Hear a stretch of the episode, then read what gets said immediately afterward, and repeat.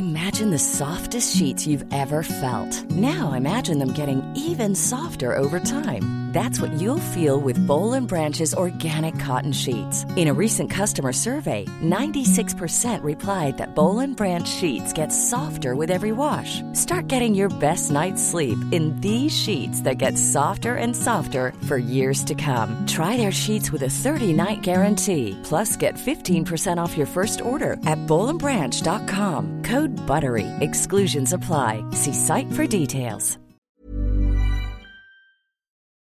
Chers auditeurs, Dear listeners, bonjour. welcome in Comme d'Archi Podcast Season 4 Saison 4, dans le monde fascinant des architectes. and in the architectural projects. Je suis Anne-Charlotte Deponte, passionnée d'architecture et docteur des universités en histoire de l'archi. I am one of the spokespersons of Anne Charlotte, who is a PhD in architecture history. Merci Thank you d'être avec moi aujourd'hui. to be with us today. Et And maintenant, now, lundi en français, place au talent. and Wednesday, let's talk projects. In English, of course. Bienvenue dans Comme d'Archi. Chers auditeurs, ravis de vous retrouver aujourd'hui en duplex avec New York, avec Richard Hartledge. Bonjour Richard. Bonjour. Dear listeners, it's a pleasure to meet you today with Richard Hartlage for this remote interview, New York, Paris. Hello, Richard. Hello. We're trying a slightly different format today. Let us know what you think in the comments. Bienvenue dans Comme d'Archi. Vous êtes le fondateur, le PDG et le président de Land Morphology. Welcome to Com d'Archi. You are the founder, CEO, and president of Land Morphology. Yes. it's a, a lot, but basically, I just started the firm. which is already great. Richard, je vous ai concocté plein de questions. Land Morphology est, je cite, une agence de paysage basée à Seattle qui se concentre sur la création de lieux riches et sensibles à travers le pays. Land Morphology is, I quote, a Seattle based landscape architecture practice focused on creating rich, emotive places across the country. L'Inde Morphology est composée d'une équipe interdisciplinaire, talentueuse, d'architectes paysagistes, de concepteurs, d'urbanistes et d'horticulteurs qui créent des espaces très variés, intégrant des formes abouties, une horticulture sophistiquée et une approche artistique d'excellence. Land Morphology is comprised of a talented interdisciplinary team of landscape architects, designers, urban planners, and horticulturists who create highly varied spaces that integrate exquisite built form, sophisticated horticulture, and the fine arts. Chaque espace est unique, vivant, soigneusement conçu et écologiquement durable. Each space is uniquely memorable, vibrant, carefully crafted, and environmentally sustainable. End of the quote. Alors tout d'abord, pourquoi ce nom de Land Morphology Okay. Richard, first, why this name of land morphology?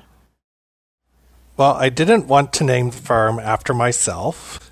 And so, what do we do but shape the land?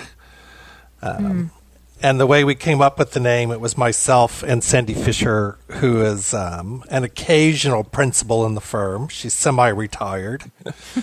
uh, we took a Sunday afternoon and sat down and just went through vocabulary words that relate to landscape architecture and um, and then just interesting words. And so we called out about 150 vocabulary words and ended up putting these two together. And it summed up what we thought was very accurate. Commençons par le début et intéressons-nous à votre parcours.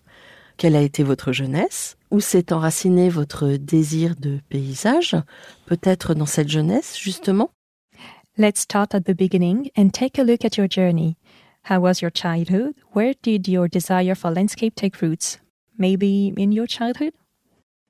So um, I come from German heritage in Louisville, Kentucky, which is where I am now. And um, they were farming stock, mostly produce for market, not agricultural crops. So I've been exposed, you know, to horticulture since I can remember. And it wasn't until I got to college that I had seen a garden, you know, as we know of gardens today, which is, you know, about a spatial content with form and structure and intended use. Uh, and then once I saw the garden, I was just, well, well, let me back up one step further. So when I was in high school, which would have been about 19, I was volunteering for a very small botanic garden here that never got off the ground.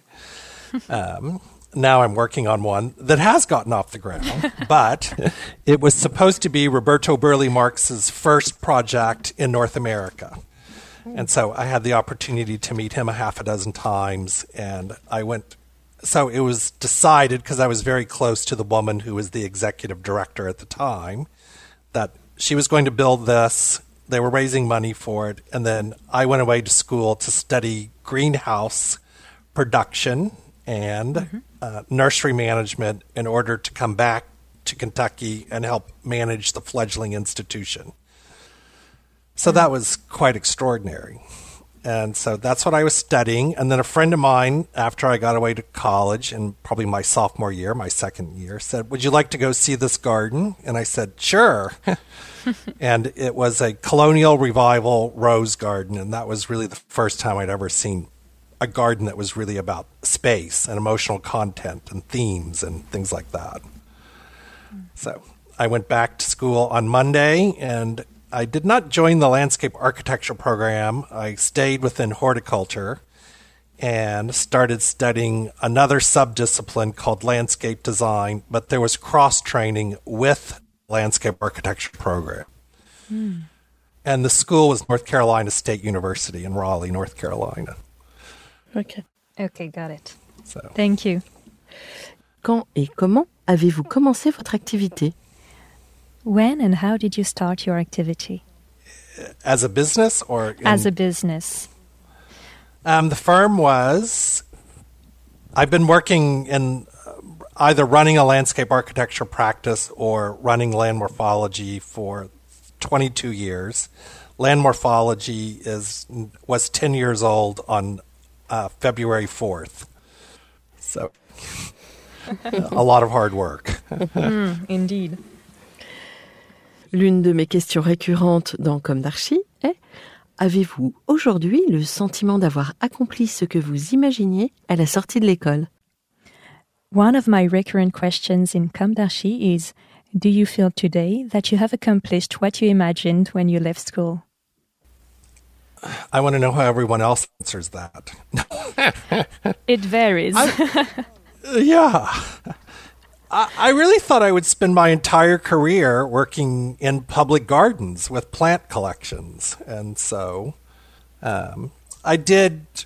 I was. I did manage a small public garden in Seattle, and I have always done projects on the side, does landscape design. I never really thought that I would end up full time in the private sector managing landscape architecture departments and offices but it's been very gratifying. so yes and no. All right, thank you. I always I always thought of myself as a head gardener as opposed to a garden designer. Pouvez-vous nous parler maintenant de votre démarche et de votre travail pour les projets de Land Morphology, vos projets emblématiques et en cours Richard, can you tell us now about your approach and work for Land Morphology's projects, your emblematic and current ones? So, um, we are 14 people looking to hire 15 if anyone's looking for a job. um, Why not? uh, and um, we do mostly residential projects, but we do do some public projects, particularly small botanic garden projects because that's where my early career was spent. And then we do some higher end commercial projects. Um, and so the teams end up being structured in uh, small groups, with the exception of the larger projects, um, which end up with more people on them. Mm. Um, so, like a typical residential project would be a principal, you know, very high end design leader and nuts and bolts project manager, and then one or two people supporting for both developing the details and drafting. Mm. Um, a larger project would involve probably me and a principal, and then as opposed to a couple of drafters, there might be three. But um, so they're very team oriented um, and a long process. But we're used to working very, very, very quickly. We don't do a lot of governmental work, and those have very prescribed processes. So our clients typically, you know, we start, we move very quickly through a design phase and then immediately into construction. Et combien de temps ça prend? Can you give us a time scale, maybe? Yes, I can. Um, so, on, if it's a residential project, we might spend six to nine months in design and construction documents or permitting. Permitting has gotten very, very, very complex in the United States. I don't know how it is in Europe. I assume so. It's worse. and then, if it's in conjunction with architecture, we would get the permit and then we would you know, we would just kind of put our pencils down because we're done for maybe a year. Um, and then once the architecture is developed into usually, you know, the final exteriors, then the landscape starts to be constructed at that point. And then the while the interiors of the building are being finished, the landscape is being co-built. So mm-hmm. an average project for us is three years. Two to three. Two, yeah, it's usually about three years. Et pouvez-vous décrire euh, peut-être deux ou trois projets qui vous tiendraient à cœur? Could you maybe describe two or three projects that you would like to talk about? Specific projects? Uh, one of my favorite projects, and it is a public project that was done with um, the city of Portland Parks, was a Botanic Garden, a piece of land that had been given to the city and essentially been left undeveloped.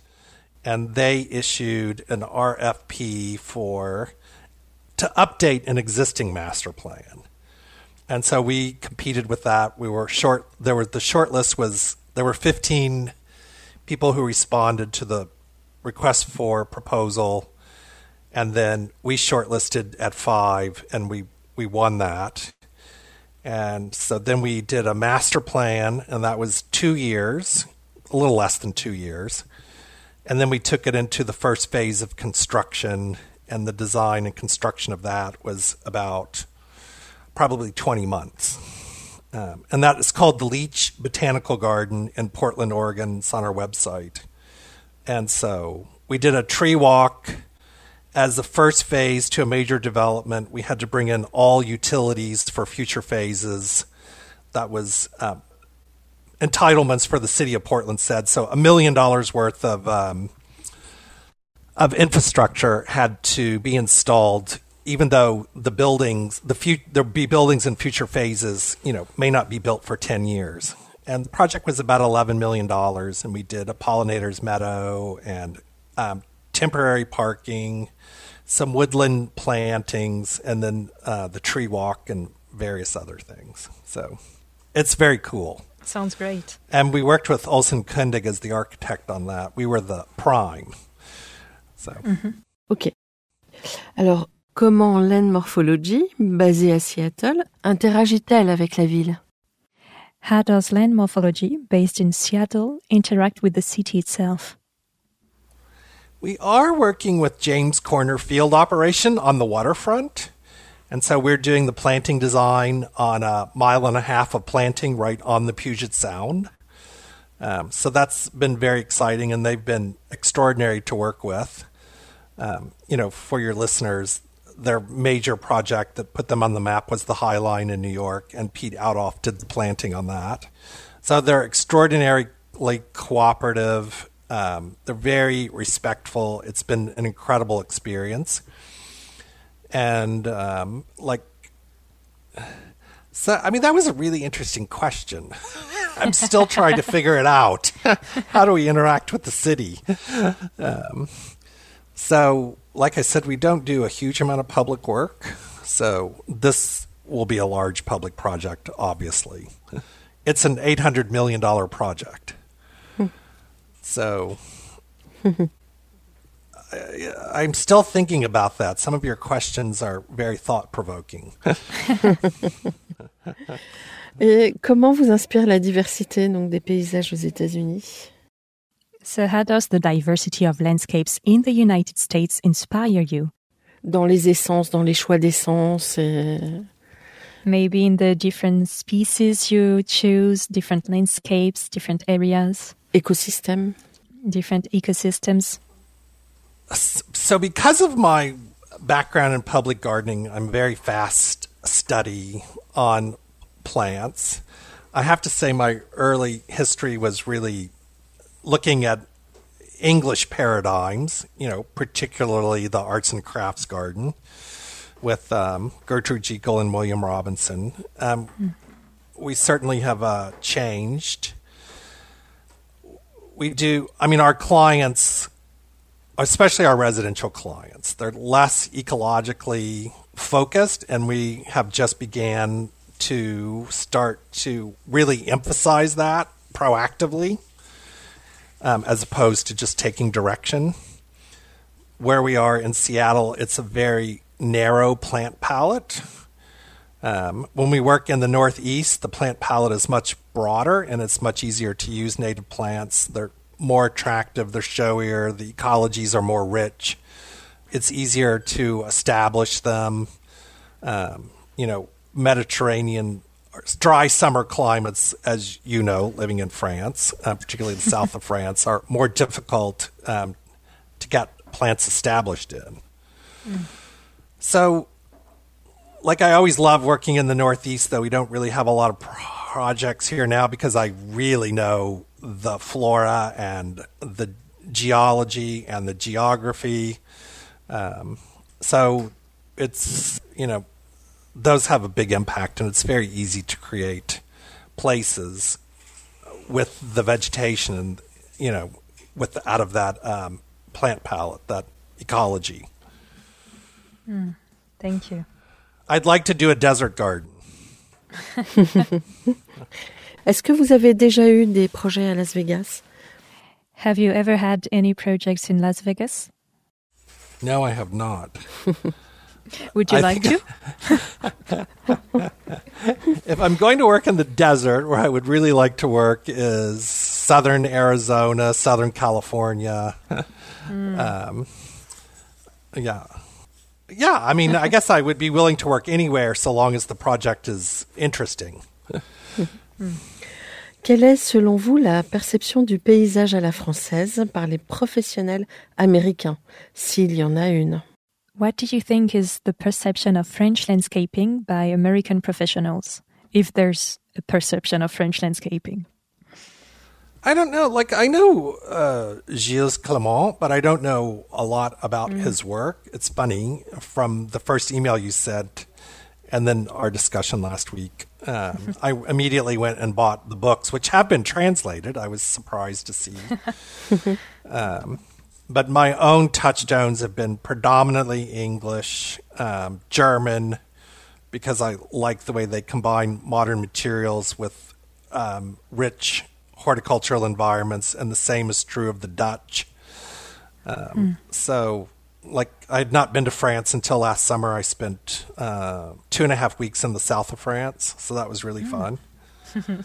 and, um, you know, just, and that was not about looking at gardens. Um, that was art and history and um, things like that. So that was fun. I don't, so have not been to Paris, which is extraordinary. We were I was supposed to come during COVID, so for obvious reason that canceled.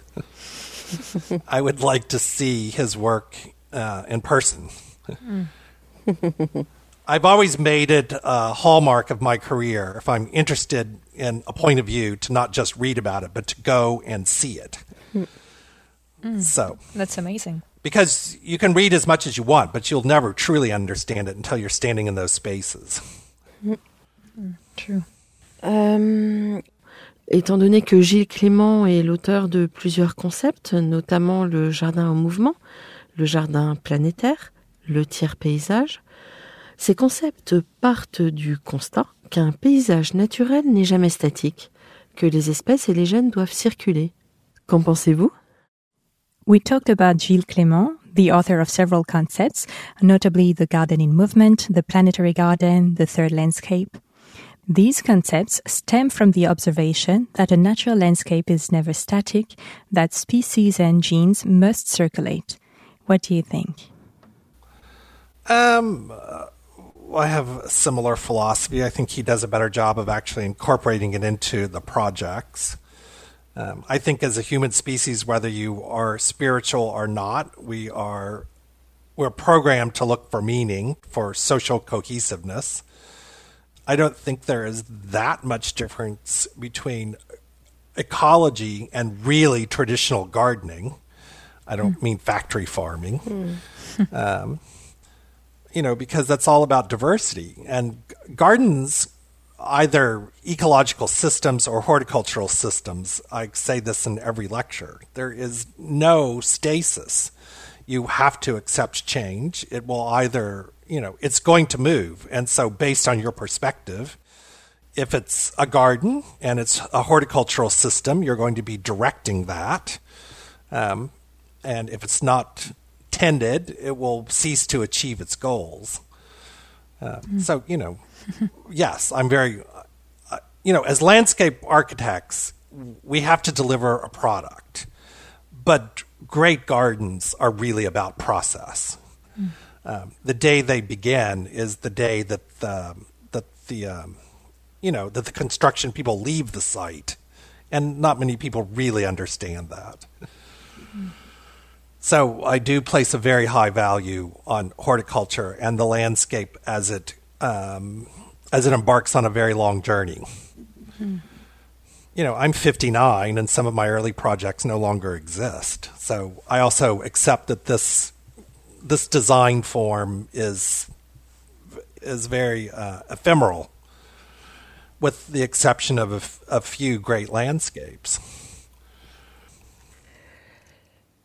Alors, en ce moment en France, le problème de l'eau devient crucial. Et la presse en parle. Euh, en est-il de même aux États-Unis? Et vos clients vous demandent-ils d'adapter vos projets face à cette problématique? At the moment in France, the water issue is becoming quite crucial and the press is talking about it. Is it the same in the United States and do your clients ask you to adapt your projects to this problem? um, I think there is a vast. Well, I don't know how things go in the urban areas in France, but in the United States, um, the irrigation system was embraced decades ago. um, so, with the exception of the the areas where there are deserts, mm. um, water is still relatively inexpensive. Certainly, the clients are becoming more aware of it we try to specify things that are much more durable than we would have 20 years ago. Um, it's extraordinary. You know, I've been in horticulture and landscape architecture now for 35 years, and and I see disease issues and problems with long-term sustainability over a huge variety of plants and trees is what's so concerning. And so the, it changes from year to year as well. So it is definitely an important issue where in the places that I have been working, it's not as big an issue because the water supplies um, are have not been extraordinarily limited. But it's something that we're very, very, very aware of. And we are changing our plant palettes because of it in the office. L'équilibre du monde semble aujourd'hui très précaire. Cependant, le paysagiste est amené à se projeter au rythme de la nature. Que vous dites-vous chaque matin au début de votre journée pour continuer à tracer le chemin Richard, today the balance of the world seems very precarious. However, the landscape designer or the head gardener, is driven to project at the pace of nature. What do you say to yourself each morning at the beginning of your day to continue tracing the path? uh, people ask me what it is like to start a business. I say you have to be persistent and not intelligent enough to quit. so, you know, how, how do you trace the path? I guess we've done a lot of traditional work and we're doing increasingly more modern work, but within a more traditional approach to planting, though I do love creating meadows and ecological planting and I have the skill to do it. So most people would not have considered us a sustainable firm from that looking at the outside of it in the projects. But because of the nature of the spaces we create, we spend a lot of time training people to manage our projects in very traditional ways of gardening with compost, with renewal, by removing plants that are not succeeding and replacing them with plants that do. Zero chemicals, as little water as possible, though the lawn always wins. um, and so, and then the other thing, we have so much shoreline in Seattle, both freshwater and saltwater. We do so many projects on some body of water. And about three years ago, I was like, well, I realized that we were doing all the shoreline restora- restoration. So I asked um, a junior member of the staff, I said, I gave them a list of projects, all the ones that we had done on shorelines, various shorelines, both um, saltwater and predominantly freshwater. And at that point, we had restored over five miles of shoreline. Mm. And so I just thought by having strong values that, you know, move away from mechanized maintenance and chemical maintenance, we actually have had this very sustainable project, all organic, based on human labor and human knowledge. Um, you know, planting things well and changing the plantings to make them better. And so I really became, I really realized we, we really do, we really are having a large sustainable footprint. And then, I mean, there's no arguing with five miles of restored shoreline. Um, so it's been very interesting. I would say in the last year and a half, we really are retooling, really thinking about the project, the projects and how to move further down that path. And what that means at this point, I don't know. I think we are, I am working on a book on sustainable strategies for residential projects, which has not really in, in, existed in the marketplace yet, and there'll be higher end projects. But it's not just about the plants and the water. It's also about local materials and low energy use and using craftspeople and preserving historic features, but all in very sensible ways and just being conscious of it. And so it will be a survey. It's not just our work. And everybody has been sending us pictures of the new meadow that they've done. And the plants are important, but there's so much more to speak to beyond the plants if these projects are going to be truly sustainable. I mean, I think the big elephant in the room is concrete. How do we find a low energy substitute, low carbon substitute for concrete. uh, you know, the other things are going to issues will are going to be easier to solve, I think. So because plants are generally produced locally, um, they don't ship those very far. Uh, we can, I do think we can figure out the water use issues. It's just going to be the public accepting a different palette and a different aesthetic um, but what are the structural elements of the site that we can r- really begin to concentrate on?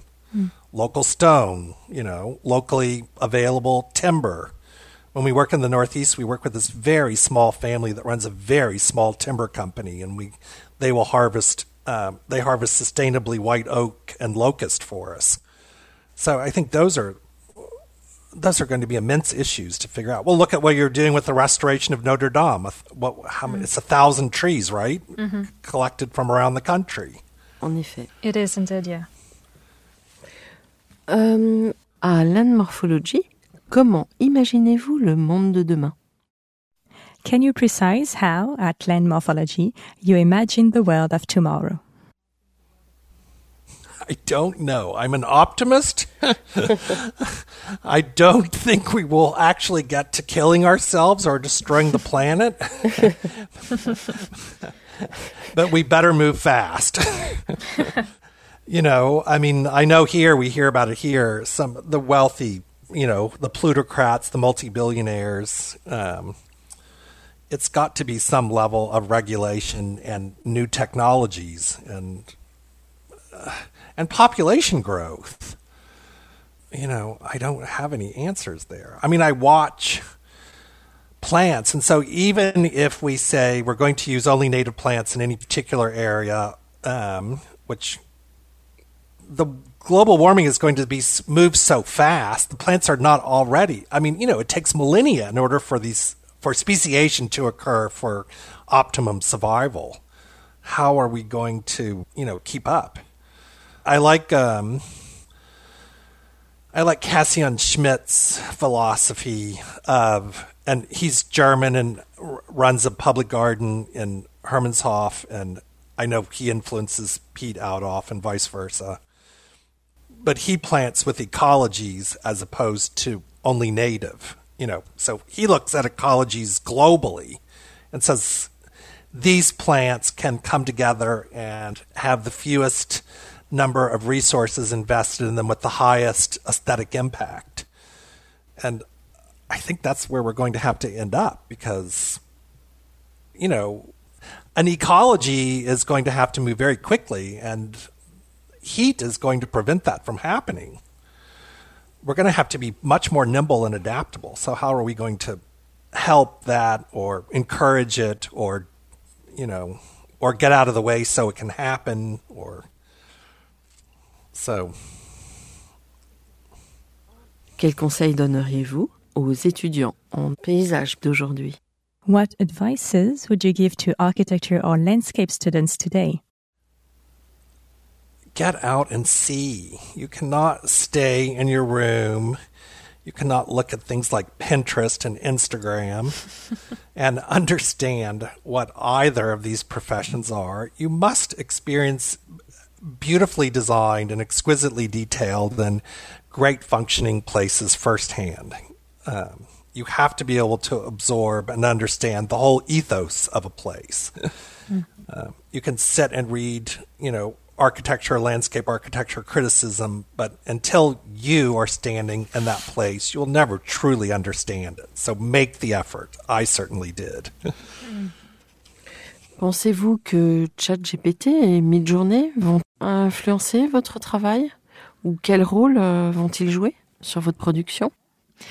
Do you think ChatGPT and Midjourney would have an impact on your work or on your practice?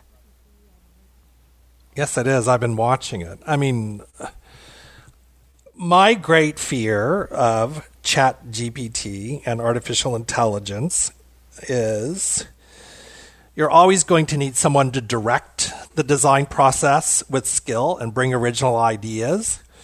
But what happens if, and well, what I don't say what happens if, what happens when all of the details and the drafting is done you know, as a matter of, you know, a computer process. What happens to all these people that have to be nurtured and come up and learn?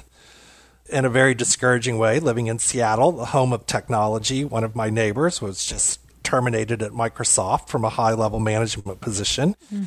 She was immediately picked up by a firm who is doing just that in the two dimensional advertising world, where you know, a design director will sit down and come up with the logo and a philosophy of application and pick colors and text, but then all of the population from those elements across various forms of advertising will be immediately, you know, populated once the vocabulary and the and the um, and the general concepts are set. So that's my great fear about design. There's a, it's always going to be a creative process, but I just I'm afraid that it's going to be by a smaller and smaller group of people. On va revenir à la nature. à Dame Nature, avez-vous une fleur préférée? Let's go back to nature and Mother Nature. Do you have a favorite flower? I come from the world of botanic gardens. I have many, many, many favorite flowers. You know, for me, coming from horticulture and a deep tradition of horticulture, I'm always looking for plants that are durable, long term, take as few resources as possible. But I don't think you get this in landscape architecture. And what people don't understand is every plant has a story who collected it, how did it come in, if it's a new variety, who selected it, who gave it to you, who first introduced you to it. And so I love plants. I, uh, I'm proficient at using a very large uh, number of them because of my background in learning them and being a professional curator at a public gardening. But for me, and the clients never see this, and not even my staff sees this, you know, as I'm sitting down and doing a complicated plan, it becomes an assemblage of friends and stories and my personal history and, mm. You know, and Greek history and, you know, and where I first learned it, um, where I first read about it. So all of these things don't necessarily have symbology like they would have in the Middle Ages. Um, but they all have a story to me that's highly personal. And so I stand, my goal, of course, is to make a beautiful place first. But that is just um, so secondary. So, you know, a favorite flower is something that comes with a with a deep personal relationship. Mm. So. Thank you. It's beautiful. Est-ce que vous souhaiteriez exprimer quelque chose euh, pour conclure? Do you have a last word to conclude? Uh, this has been really fun. Uh, you you've really given me a whole set of questions that I will continue to think about, particularly the bigger ones. Um, and uh, so I exp- so thank you for that. And when I get to Paris next year, I'm going to call on you to give me a tour. of course, let's do this. so it's been very fun. I really appreciate um, this process and the mm. interview, and your questions are extraordinarily thoughtful. okay, thank you very, very much. You're welcome. Richard, merci infiniment pour ce témoignage généreux. Je suis sûre que nos auditeurs et anglophones et francophones apprécieront. Peut-être à une prochaine fois. Richard, thank you so much for your testimony today. We had so much fun too, and we're sure that our listeners will enjoy this interview too. And um, maybe we'll we'll have a, a next time. We hope. Yeah, I would love it. Feel free. I, I have uh, maybe we'll reach out when the book is done in about a year. Okay, uh, sure. That would be very fun. Chers auditeurs, merci pour votre écoute. Rendez-vous la semaine prochaine pour un nouveau Com d'Archi. D'ici là, Prenez soin de vous. Au revoir. Au revoir. Dear listeners, thank you for tuning in. Let's meet again next week for a new Com d'Archi. And until then, take care of yourselves. Goodbye. Goodbye, Richard. Goodbye. Goodbye.